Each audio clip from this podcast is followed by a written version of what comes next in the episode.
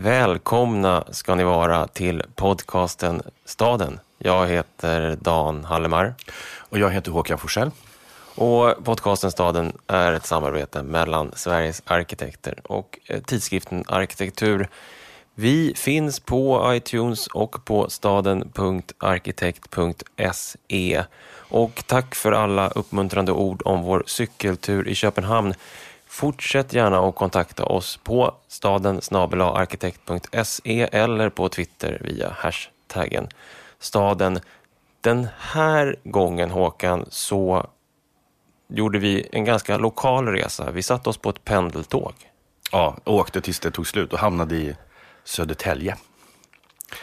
Men det känns som vi åkte längre bort av flera skäl. Ja, eh, det var ju en eh, lokal resa som tog oss ut i världen kan man ju faktiskt säga på många sätt.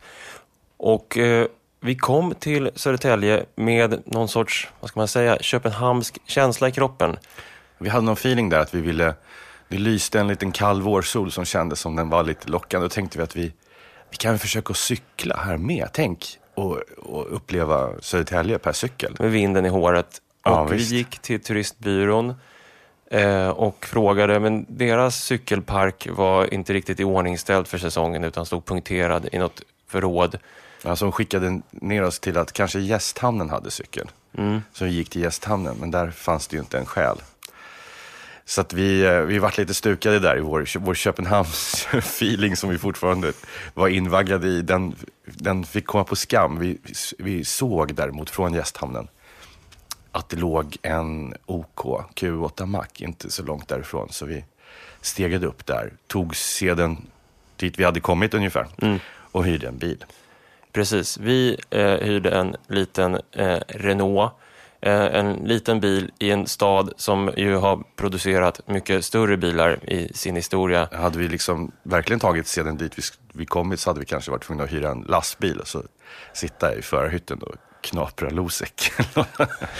För att ta sig runt i staden som formats och präglats av de två stora företagen eh, Scania Vabis, lastbilsproducenten och Astra, eh, läkemedelsförmedlaren. Eh, eh, men vi satte oss i våran lilla Renault, vred om nyckeln och gav oss ut i Södertäljes periferi. ja.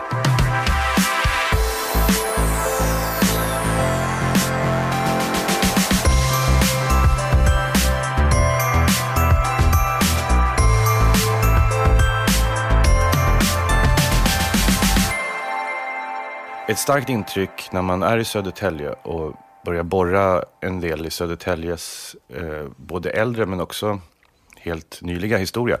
Det är ju känslan av att eh, det här är en, förvisso en ganska liten stad. Men det är en stad som har varit med om de mest dramatiska förändringar. De, det, är en, det är som en liten båt som befinner sig på ett stort och oroligt hav som kastar den här båten åt de mest skilda håll.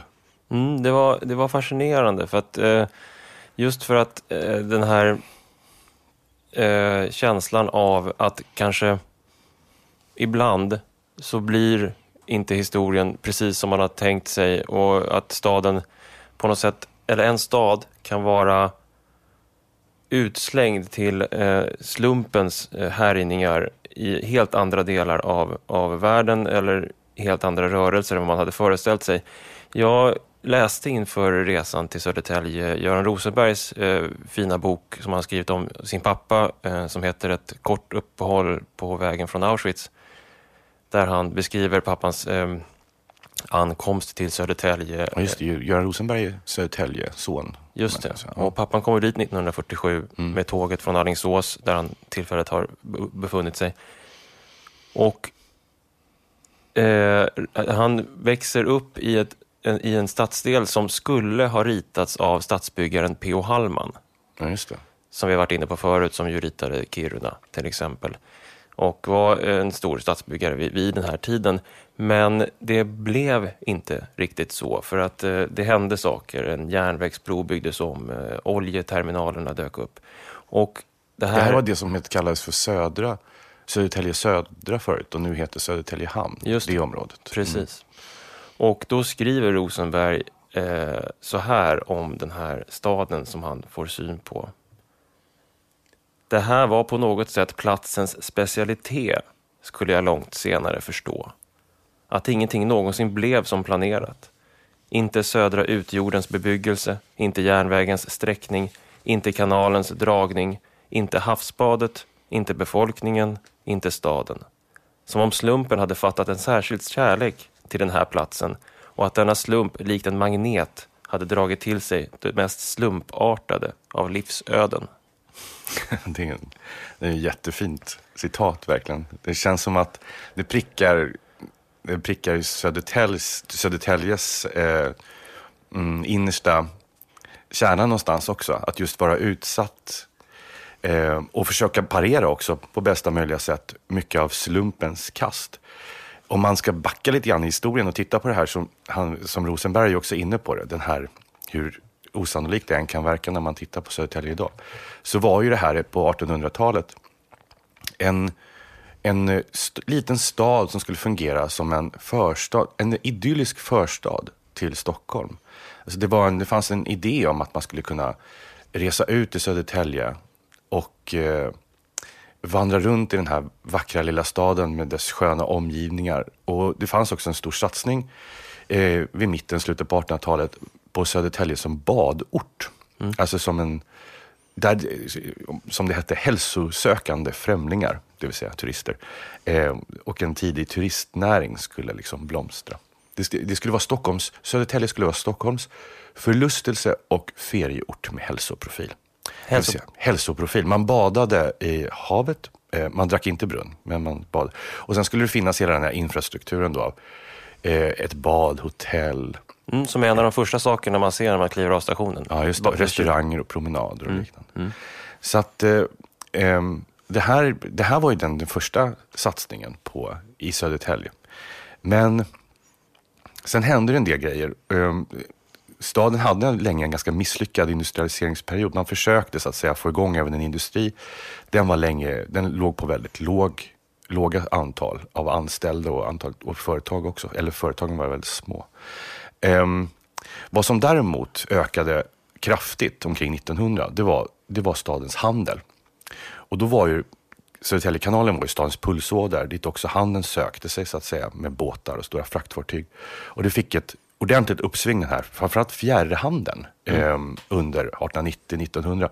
Då Alltså samtidigt som Stockholm växer till väldigt ja, kraftigt. precis. Och då, kommer, då blir liksom Södertälje hamn blir som en port för en mängd väldigt tunga varor så här, som halvfabrikat och ved upp till huvudstaden och spannmål, kalksten från Gotland och från Öland. Och det var helt enkelt eh, utvecklades så pass mycket att eh, det blev ett problem. Den, det vart överdimensionerade handelsaktiviteter. Den gamla svängbron höll inte längre riktigt. Så det här är det första steget mot någon form av större rörelse är först fjärrhandeln. Även om industrin inte hade, hade fått fart så gjorde fjärrhandeln att, hand, att hamnområdet var tvungen att förändras och få en mer storskalig och rationell betydelse. Och det här är också en viktig bakgrund till sen var, var Scania och var Astra lokaliserar sina lokaler. Att hamnen eh, hamnens utveckling gör att man är tvungen att liksom lämna den där badortsidén. In i den lilla badorten styr liksom den... Väldigt stora fartyg helt plötsligt ja. med tunga prylar som, som är en första så här, vändning i den här stadens historia. Fortfarande när vi var i Södertälje och flera av dem vi pratade med när vi var i Södertälje sa just det att i, långt inne i Södertälje finns den här kärnan av, eller idén om badorten, ett Trosa, som så att säga, har försökt hålla spjärn emot allt det andra som har hänt. Och när man mm. tänker på staden idag så har inte riktigt den där idén om den badorten lämnat hur man ser på, på sig själv. Så att den, alltså som en rysk docka, ända långt inne i den mitten av den här ryska dockan så sitter den där lilla badorten. Ja, matroskan, ja. som vi också varit inne på tidigare. Ja. ja, längst inne där. Och som varmt bultar fram lite grann mm. nu när man börjar fundera på hur man ska återta centrumet som har förtvinat under en tid. Vi kommer ju komma tillbaka till det, men det stämmer. Då dyker den här badortsstaden upp igen. kan man ju också förstå någonstans. Alltså varför Trosa, varför Nyköping och så vidare. Men varför inte Södertälje? Det är en historisk, men just slumpens skördar har, har har varit rika. Ja, för Scania och. Scania och Astra stod och väntade där hamnen så att säga. De gjorde det och de, det är det som sker då omkring första världskriget. Då får Södertälje en ganska, en ganska sen industrialisering.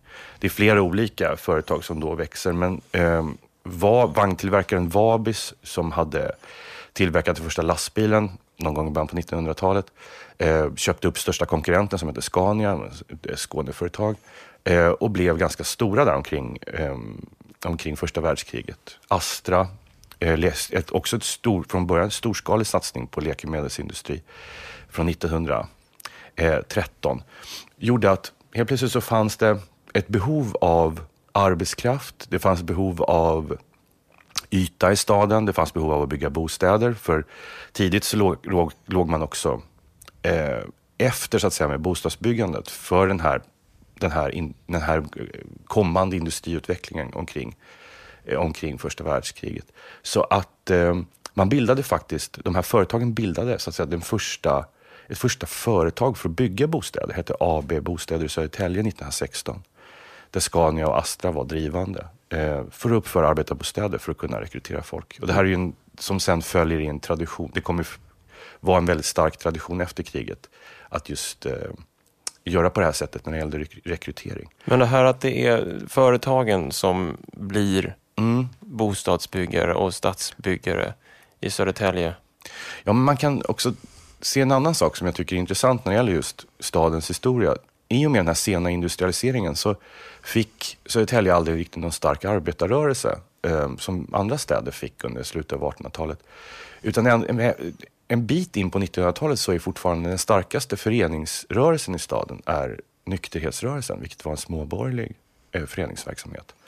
Så att eh, när företagen väl mm, sätter igång med större samhällsplaneringsuppdrag så att säga, så kan de göra det på ganska storskalig basis. Och eh, den självständiga arbetarrörelsen har inte så stark ställning i början.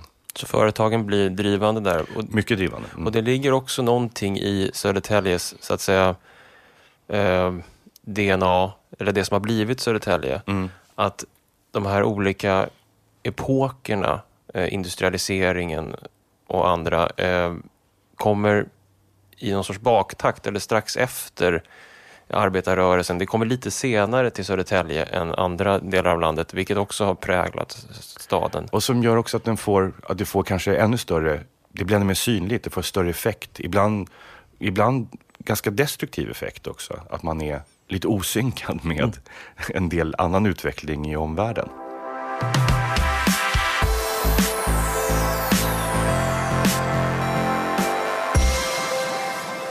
Ja, vi åkte med våran hyrbil i Södertäljes eh, lite mer perifera delar och eh, svängde in i bostadsområde efter bostadsområde på vägen ner mot, som alla liksom förhöll sig till eh, Scania-fabriken nere i hamnen. Ja, de ligger, bostadsområdena ligger ju som på ett pärlband.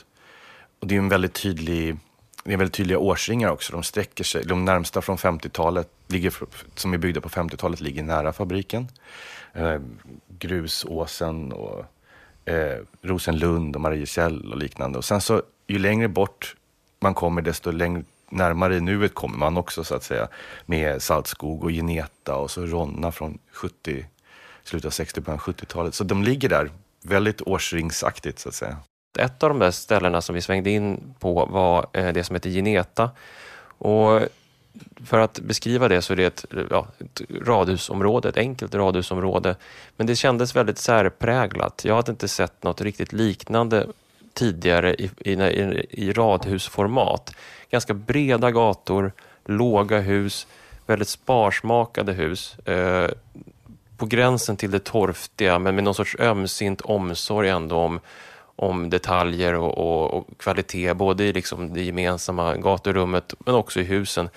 Men anden som svävade över det här radhusområdet var ju inte det här typiska radhus, präktiga 50-tals radhusanden som man kan se i många städer, utan snarare någon sorts bruksortsande. Ja, det var, det var en känsla av just bruksort på de här, de här gatorna. Eh, de ganska breda, överblickbara, eh, planerade områdena. Och så homogeniteten också i arbetare, men också i tjänste, bostäderna. Och det finns, precis som det fanns, finns en kärna av badort inne mitt i Södertälje, så finns det också en kärna av bruksort. Och det är ju det är väldigt märkligt. För att Södertälje, och, och intressant, för Södertälje var aldrig eh, en, eh, en traditionell bruksort. Utan blev det efter 1945. Som någon form av nybruksort. Återigen lite i baktakt med tiden. ja, det kan man säga. Det är som att, jag menar, vi har varit inne på det här med bruks, brukskänslan och bruksorter tidigare.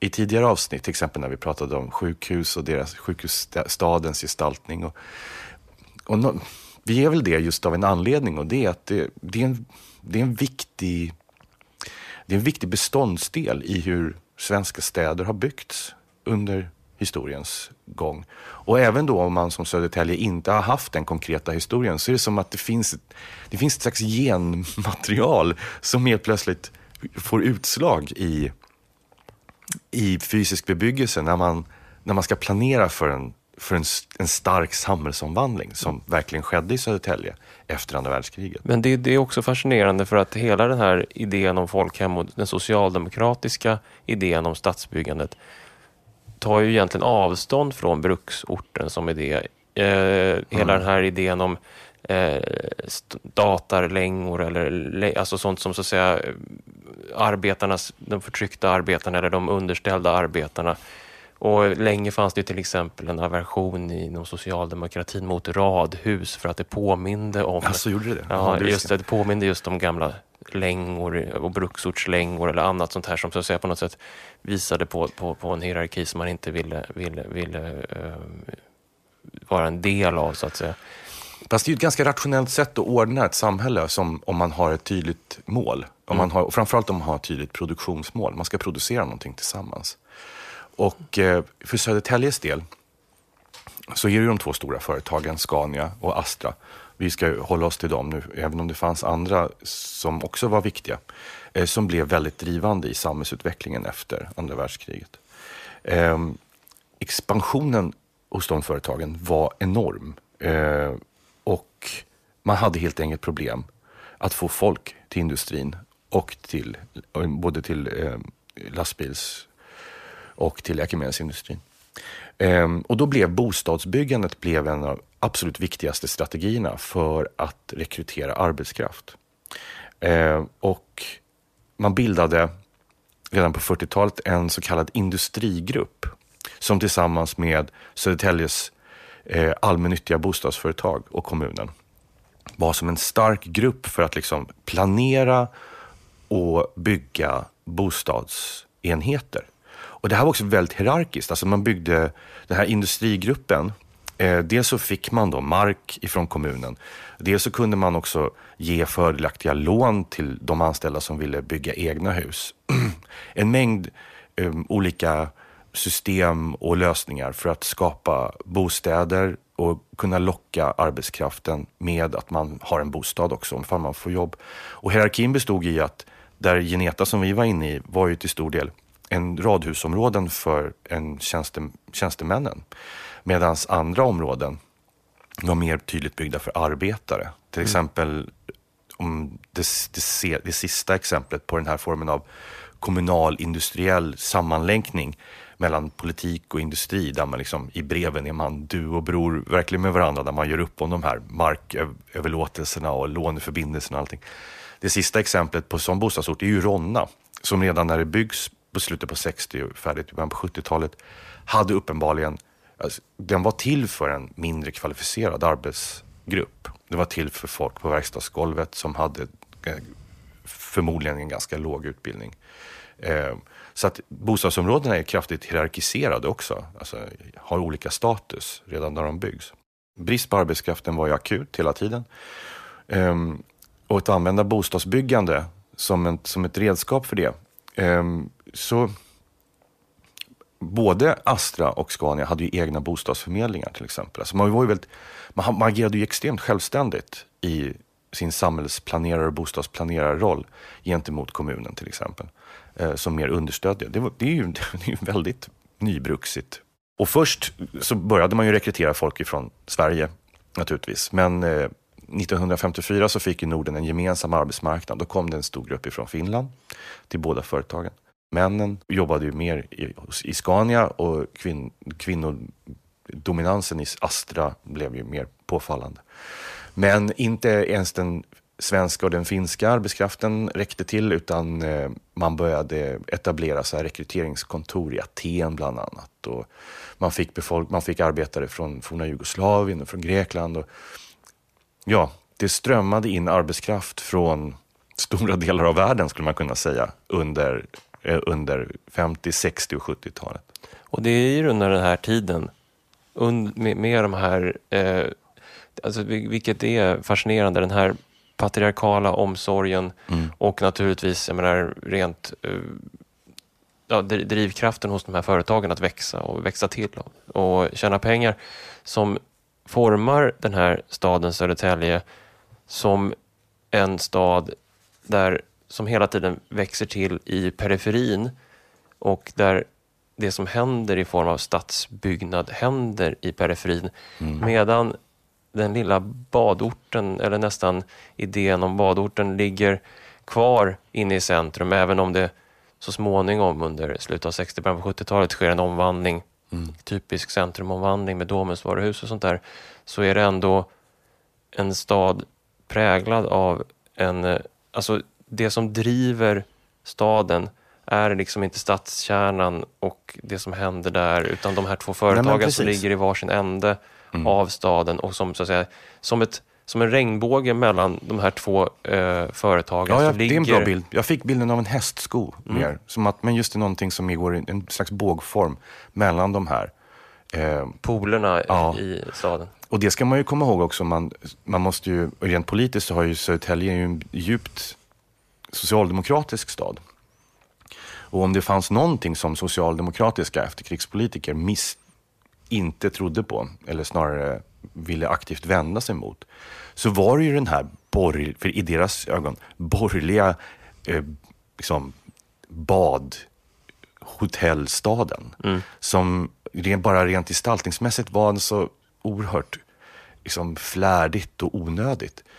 Man hade ju full tilltro till just alltså produktionen fanns ju på andra håll i stan och det var det som drev staden framåt. Och då måste ju så här, den arkitektoniska satsningen också läggas i de områdena och inte i stadens centrum.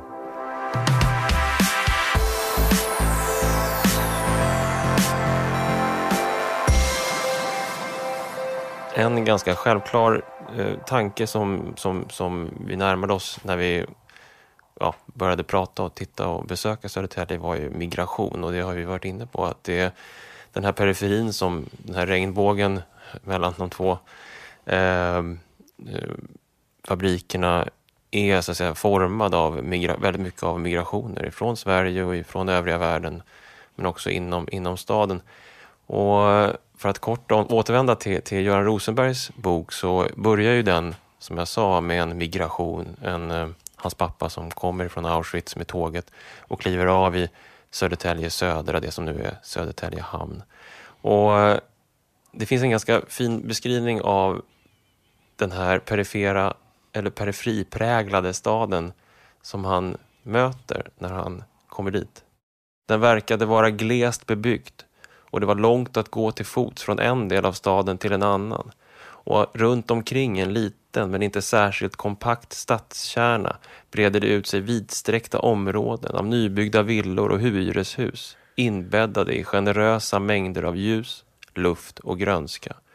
Det verkar också finnas stora träd överallt, ja faktiskt hela skogar som växer alldeles in på knuten kan förstå ifall man kommer från Centraleuropa eller om man inte kommer från Mellanöstern med, med sina täta städer att eh, många svenska städer och inte minst Södertälje kan kännas som liksom, främmande organismer. Mm. Och det här med migration.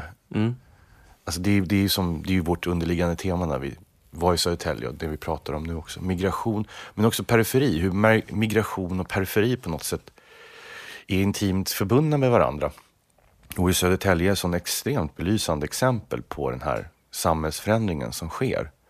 För att eh, om man ska titta på det som hände när det gäller migrationen Ehm, så var det ju så att Södertälje har ju alltid präglats av någon slags successionsordning av människor som har kommit till staden. Det är, en, det är en utpräglad migrationsstad. Eh, och arbetskraftmigranterna eh, kommer från olika håll, både som du sa i Sverige och i världen. Eh, och det fanns alltid en, någonting som fångade upp dem och det var ju de här eh, stora industrierna som gav dem bostäder och arbete och det var ett, ett nät som helt enkelt tog emot dem.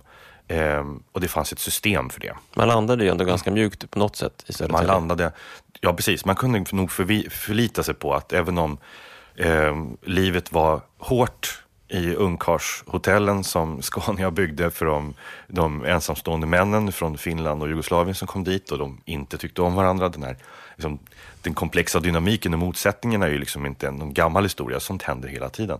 Så var det ändå så att man kom dit och hade jobb och arbetskraftshistorien är en viktig identitetshistoria för människor som kommer den här tiden. Eh, I, mitten på, I början och mitten på 70-talet så händer ju någonting i världsekonomin och framförallt så drabbas ju Södertäljes industrier hårt av den stora oljekrisen. Eh, Scania inför ett anställningsstopp och sen börjar de att säga upp folk. Och det här är, orsakar en riktig kris i Södertälje för att eh, helt plötsligt så står man med ganska nybyggda eh, bostadsområden. Inte minst i Ronna till exempel. Mm. Eh, som man inte vet vad man ska göra av. För folk fyller inte upp dem längre. Det hette inte, det var också kommunal retorik, det hette inte heller att man hade tomma lägenheter i Södertälje. Det hette att man hade outhyrda lägenheter. Och man drev till och med en liten kampanj där i 70, på 70-talet i Stockholm och man försökte få folk att flytta till Södertälje och, och, och fylla ut de här liksom, allt mer större volymerna av outhyrda lägenheter. Lite som vi har sett Nyköping har gjort i, i, i vårt 2000-tal. ja, precis. Locka med någonting. Men ja, visst fanns det också en, en, en, en tradition att hyra ut stora volymer hela tiden? Just det, det där är en viktig grej också. Eh, att eh, man var ganska dålig på att hyra ut enskilda lägenheter från kommunens och från företagens sida. Utan man hyrde ut dem en masse, liksom, i block. Det kom stora arbetsgrupper och hyrde man ut dem stort. Och det är just det som är så intressant, för här sker det stora brottet, så att säga. För då står man och letar efter hyresgäster. Eh, Samtidigt på en annan plats i världen, nämligen i Libanon, så är det inbördeskrig.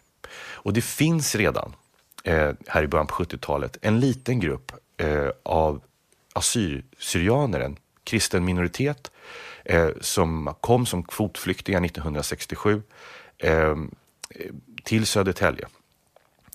Ehm, och fick också bo så att säga i de, det lägenhetsbestånd som industrin hade skapat. Och det var, för det var även då en viss, eh, brist, eh, en viss överskott på lägenheter.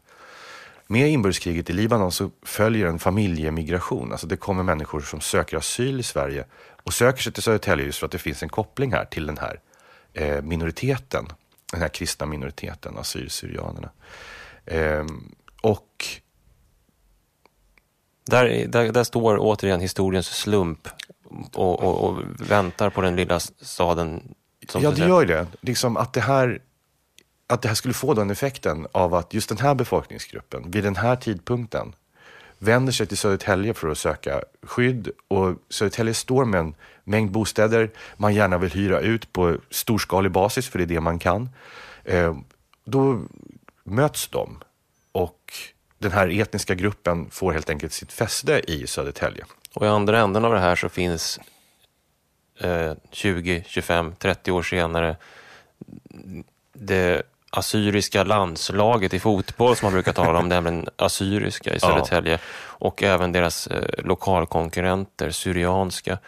Det här är ju en så viktig del i, i Södertäljes identitet och det är ju som du säger, i, änden på det här så, och via kraftiga vågor av andra olyckor ute i världen som påverkar också den här minoritetsgruppen. Nu finns det ju naturligtvis andra befolkningsgrupper också i Södertälje, men just de assyriska är så viktiga och, en, och det är som präglande del av migrationsstaden Södertälje, så vi pratar ju mest om dem. Men det är också för att ja, vi, vi, vi ser ju när vi kommer in på turistbyrån och ska fråga om vi får hyra cyklar, så bredvid den obligatoriska lilla eh, tröjan med en svensk flagga på så finns hela stället till eh, Assyriskas eh, matchställ att köpa. Ja, så, så den är ju tillsammans med Björn Borg på turistbyrån den helt dominerande. Ja, det är en helt fantastisk kombi med just mm. de två tillsammans mm. på turistbyrån. Eh, men sen, för, för att ta lite grann av, av det som sen ändå skapade vissa problem, eller, eller, inte bara vissa problem, som skapade ganska allvarliga problem till slut, så var det ju att eh, nästa stora migrationsvåg från just den här gruppen eh, kom ju med att USA invaderade Irak. Eh, och den här, den här migrationsvågen vart så kraftig så att eh, nu är verkligen Södertälje den här lilla båten på det stora havet. Och det är en båt som håller på att kantra. Ehm, så att eh, vad som händer är att det finns en situation i många av de här bostadsenklaverna, de här förortsenklaverna som vi besökte, som Hovsjö och Ronna, som både är socialt väldigt eh, problematisk, men även hygieniskt, eh, sundhetsmässigt problematiskt. För att det har kommit så mycket människor ifrån krigets Irak vid det tillfället, så att eh, det kunde bo uppemot en 16 personer i en tvårumslägenhet. Och det var inte riktigt med, för att man ville bo med sina fam familjer eller släktingar. Och det var inte riktigt avsikten. Så vad som händer är att den dåvarande socialdemokratiska ledaren i, kommun, i kommunen, Anders Lago, han blir, efter att det har uppmärksammats i pressen på väldigt storskaligt sätt också, att eh, Södertälje har tagit emot fler flyktingar från Irak under, på grund av Irakkriget än vad USA och Kanada har gjort tillsammans.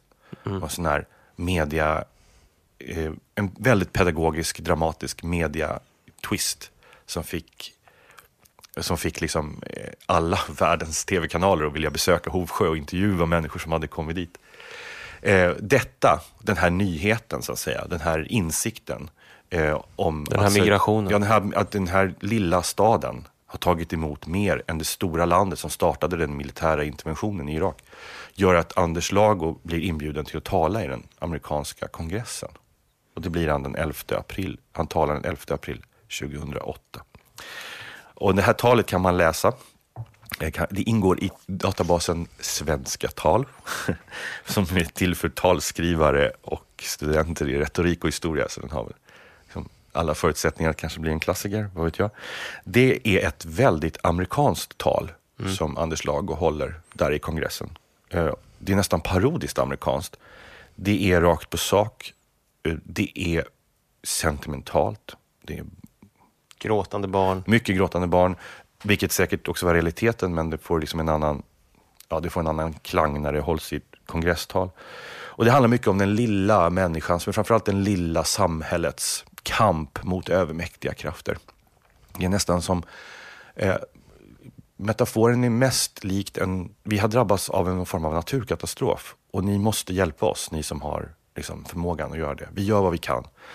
Vi är inte osolidariska, tvärtom. Vi är så solidariska, vi är inte rasister, vi är globala samhällsmedborgare, säger Lagor i det här talet. Men som han avslutar stopp, stopp, stopp, liksom, till amerikanerna. Att kom och gör någonting nu. Um, och det där, det där, hela den här händelsen um, med migrationen under Irakkriget så placerade ju verkligen Södertälje på världskartan. Det var mm. ju en enorm uppmärksamhet kring den lilla staden med den stora famnen, om mm. man kan säga så.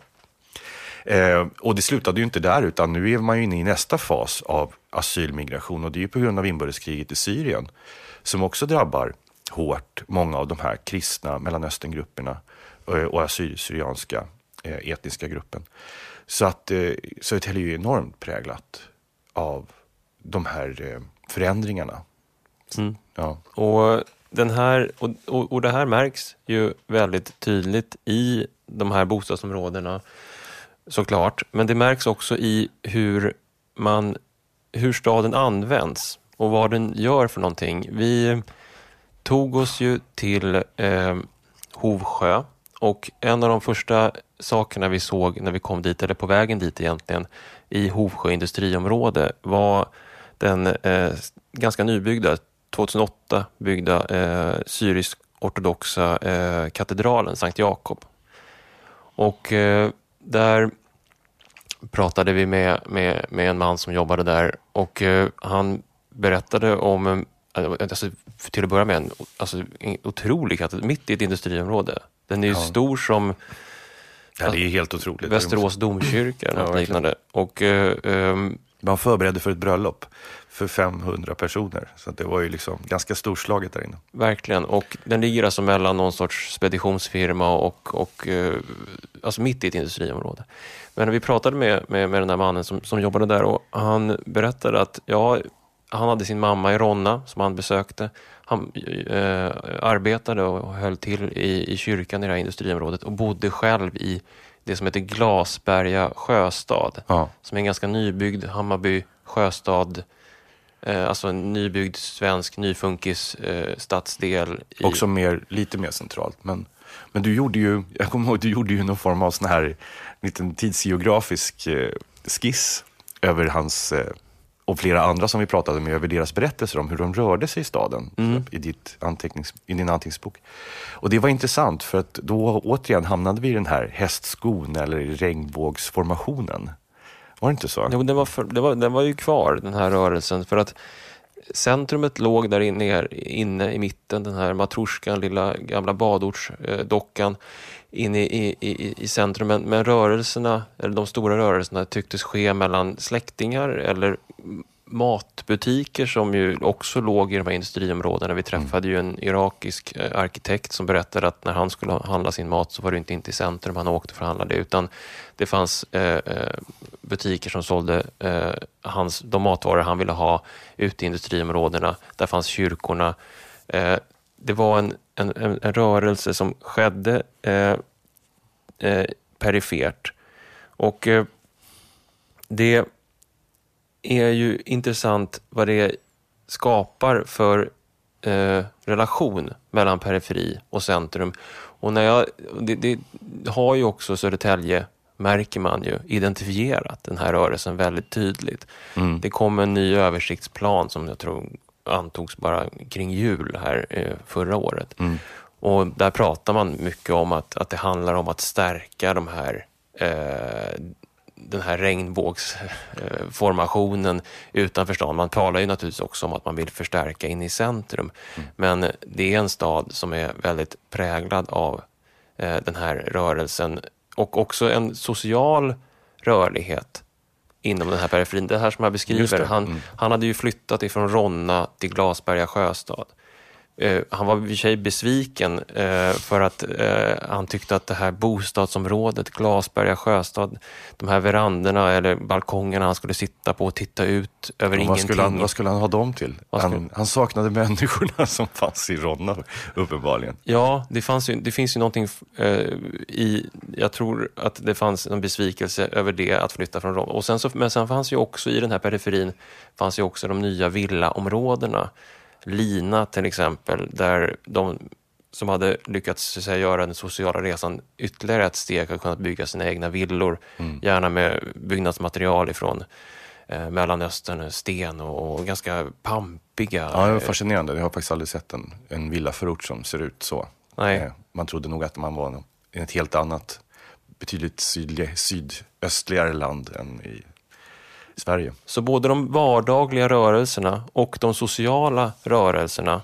eh, sker i den här periferin och därför var det intressant att läsa i den här översiktsplanen att det fanns en stark medvetenhet om att kanske underlätta för den här rörelsen och förstärka de här centrumen för att de ska kunna bli eh, det de kan vara med den kraft som migrationen ändå, trots de problem som vi pratat om, ändå har fört dit, som mm. finns där och vilar.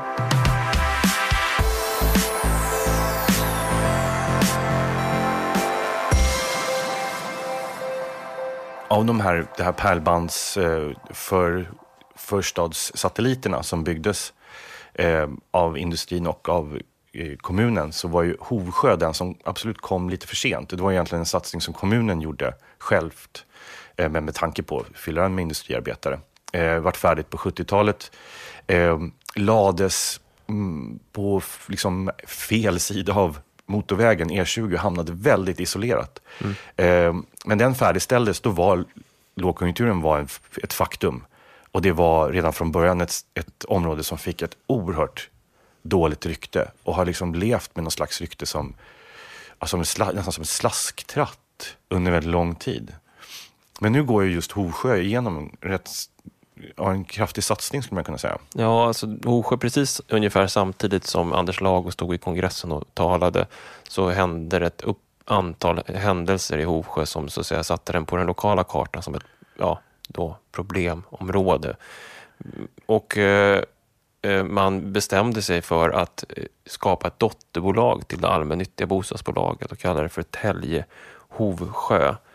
Och det där tycker jag är, är, intressant för att det här allmännyttiga bostadsföretaget då i en tid när man ibland har känt att allmännyttan har släppt sitt grepp om den bostadspolitiska rörelsen i Sverige så uttalar de väldigt tydligt här att verksamhetens kommersiella sida ska vävas samman med ett antal tydliga sociala och socialpolitiska mål.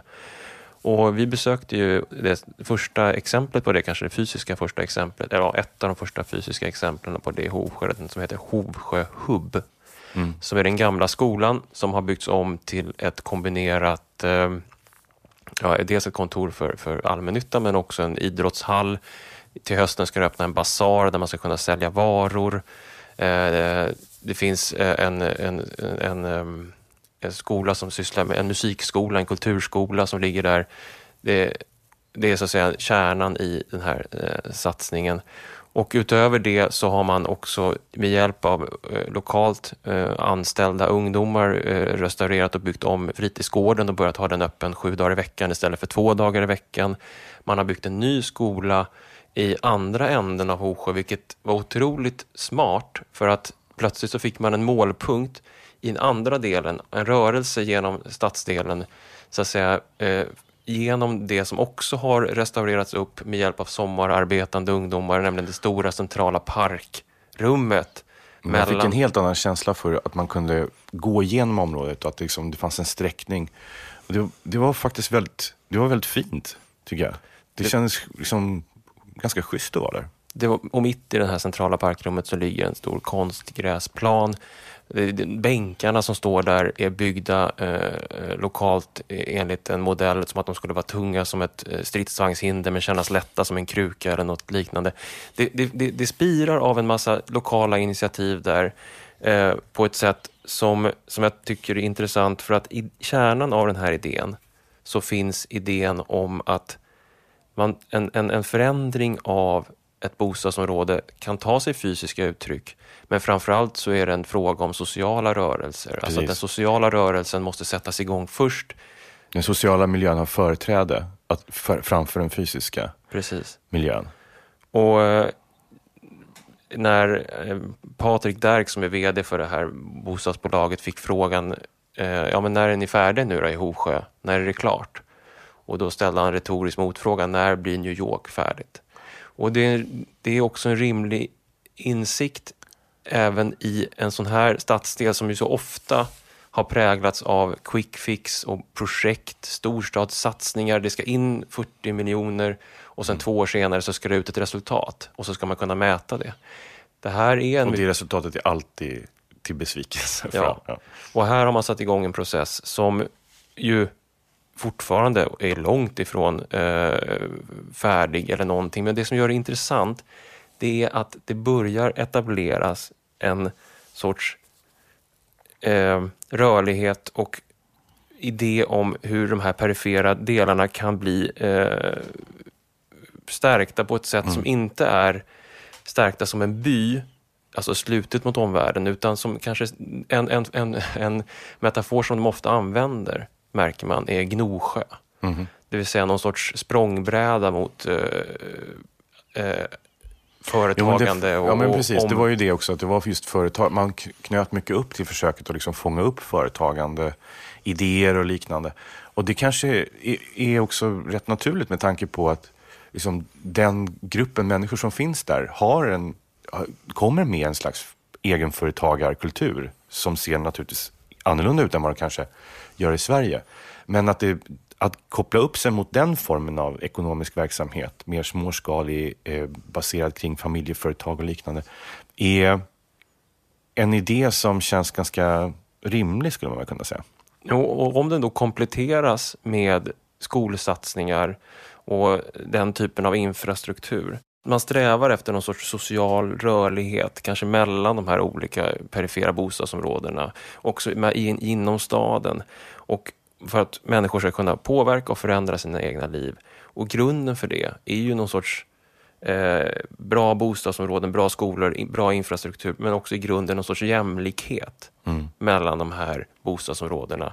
Den här ojämlikheten som ändå alltså, drogs upp redan tidigt i Scania och Astra-tiden ja, kan när de här stärks liksom kanske utjämnas och varje del i den här periferin kan bli en egen stark enhet så att säga, som, som är jämlik med de andra delarna. Mm.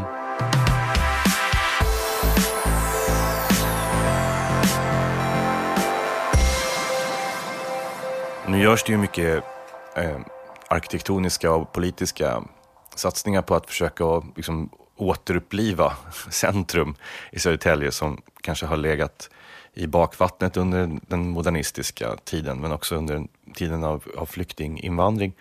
Eh, men jag tänker om man skulle bejaka den här, om man skulle verkligen försöka att bejaka den här, eh, den här centrum, centrumlösa urbana strukturen. Mm. Så tänkte jag på liksom världens mest kända stad som inte har ett centrum.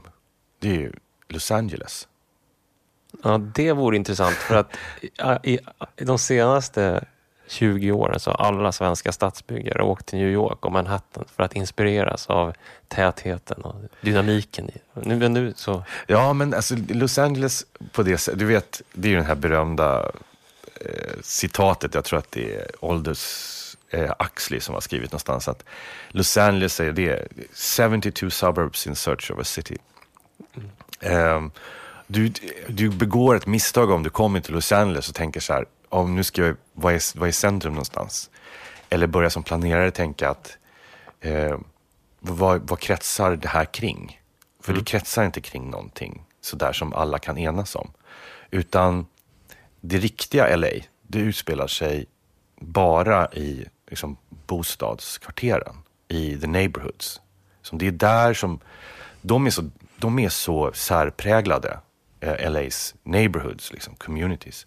Så att eh, allt finns där någonstans. Och det är den här mosaiken av små universum, små städer i, stä i staden som, eh, som utgör LA. Och det kan vara, alltså de kan ha, det är som poly, polyetniska eh, bostadsområden nu också. Att det, förvisso kan några domineras av en speciell folk, befolkningsgrupp, men det betyder ju inte att andra är uteslutna.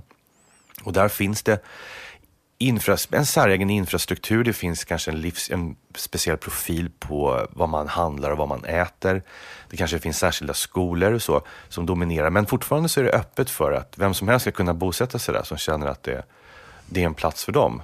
Eh, men med distinkta profiler och, och, en enorm variation på möjligheterna till att, att bo. Alltså ett bostadsutbud som är allt ifrån de enklaste till det mest fashionabla. Liksom.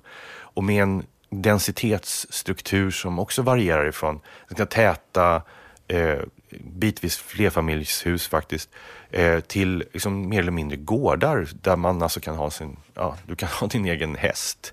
Det var ju som eh, Joel Kotkin som har skrivit om LA någonstans, att det är hans bostadsområde som är en bit, eh, en bit upp mot eh, norra delen av stadens gräns.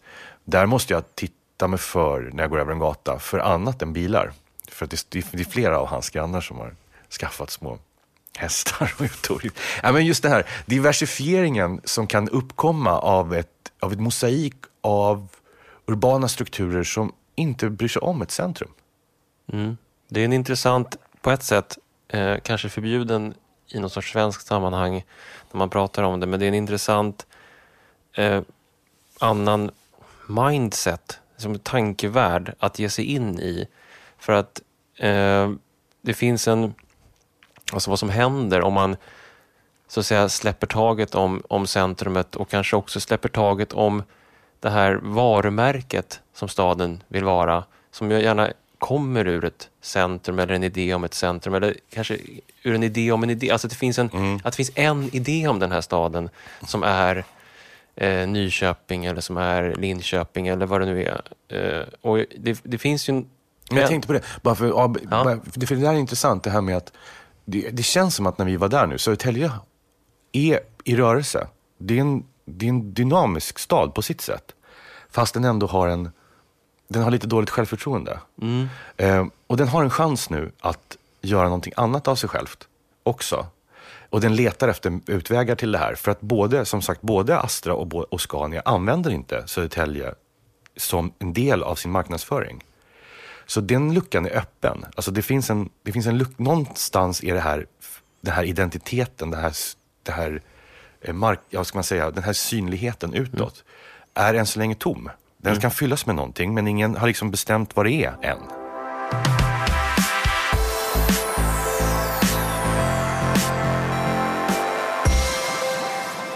Om man står i Södertälje som vi gjorde och tittar ut över världen så inser man ju eh, att städer kommer till genom migration.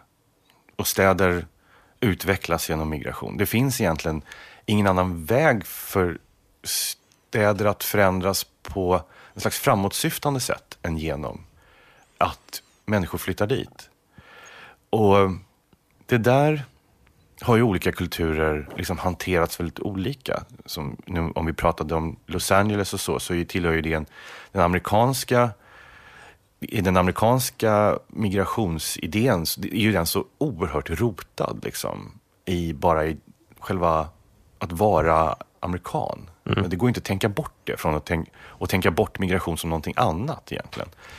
Ehm, och en eh, och en stat som också agerar så att liksom något sätt förlitar sig på självorganiseringen väldigt mycket av olika människor i olika grupper och sådär. Eh, och Sverige har ju brottats lite grann med det här, hur man ska vara som migrationsland. Det är den där bruksorten som ligger och skaver i kärnan Alltså någonting i den har ju syftat till homogenitet. Och att vi... Eh, och, det, och det ligger i botten på vår idé om solidaritet också. Att, eh, att vi svenskar är lika varandra. Det är den gamla grejen, liksom, att vi är så lika varandra. Därför kan jag förstå varför, varför jag betalar skatt och det går till, till dig. Du är arbetslös och sjuk. Det kunde ha varit. Du kunde ha varit jag. Vi är så lika. Och någonstans så, när den där hom homogeniteten eh, inte är självklar längre, utan att jag inte ser mig själv i dig, utan jag ser någon helt annan. Eh, så initialt så liksom kanske det dyker upp den här frågan, men vad händer här nu och varför ska det gå till de här människorna som jag, varför ska vårt samhälle också liksom på något sätt understödja någonting som jag inte känner igen? Eh, och jag, jag, men jag tror att vi är på väg, eller jag vill tro det i alla fall, det kändes så i Södertälje, att vi är på väg ut ur det där och kan försöka kombinera någon form av liksom, amerikansk inställning till migration med en svensk, eh, jag vill hoppas det, nu kanske jag är överpositiv, eh, liksom, förlitelse kring grundläggande solidaritet och eh, universell trygghet. Det där du beskriver och den ja, positiva idén eller tanken, figuren som du beskriver om hur staden blir det där.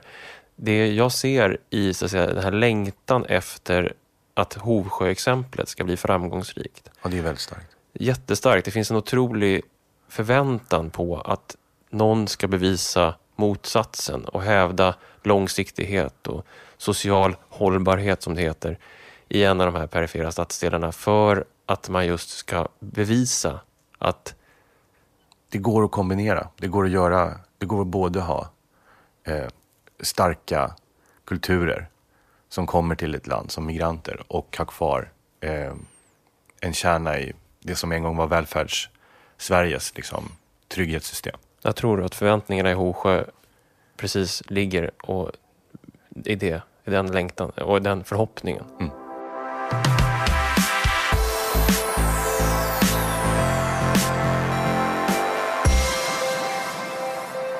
Tack för att du har lyssnat på det här avsnittet. Södertälje, avsnittet av podcasten Staden. Och jag vet inte vad du säger Håkan, men för mig var det här kanske en av de svåraste städerna att närma sig. Just för att det var så många av tidens och samtidens eh, frågor som sammanstrålade på en plats. Och Ja, det, mycket ovisshet. ja, ja det, det, var, var fascinerande och svårt. Men också, också väldigt inspirerande och, åka en kort resa och få uppleva så mycket. Men en, gång, en av de första sakerna du sa till mig när vi skulle prata om Södertälje var att du gick in på biblioteket och tittade efter historier om, eller historien om Södertälje och den tycktes sluta, alltså historieskrivningen om Södertälje, den stadsmässiga historieskrivningen, slutar någon gång 1980. Ja, och det stora, de stora tvåbandsverket om Södertäljes historia, det är utgivet 1968, alltså lika gammalt som jag är det. Och det är en helt annan stad som beskrivs där. Och jag tror att det är delvis det som den här känslan av kanske ovisshet som jag tror att vi har förmedlat i, eh, och eh, fascination. Just att det kanske är nya städers historier som ligger och väntar på att bli skrivna. Vi drar vårt strå till stacken. Tack för att du lyssnar på Staden som är ett samarbete mellan tidskriften Arkitektur och Sveriges arkitekter. Kontakta oss jättegärna på mejl staden arkitekt.se eller på Twitter under hashtaggen staden. Varannan fredag en ny stad i podcasten Staden. Vi ses. Hej!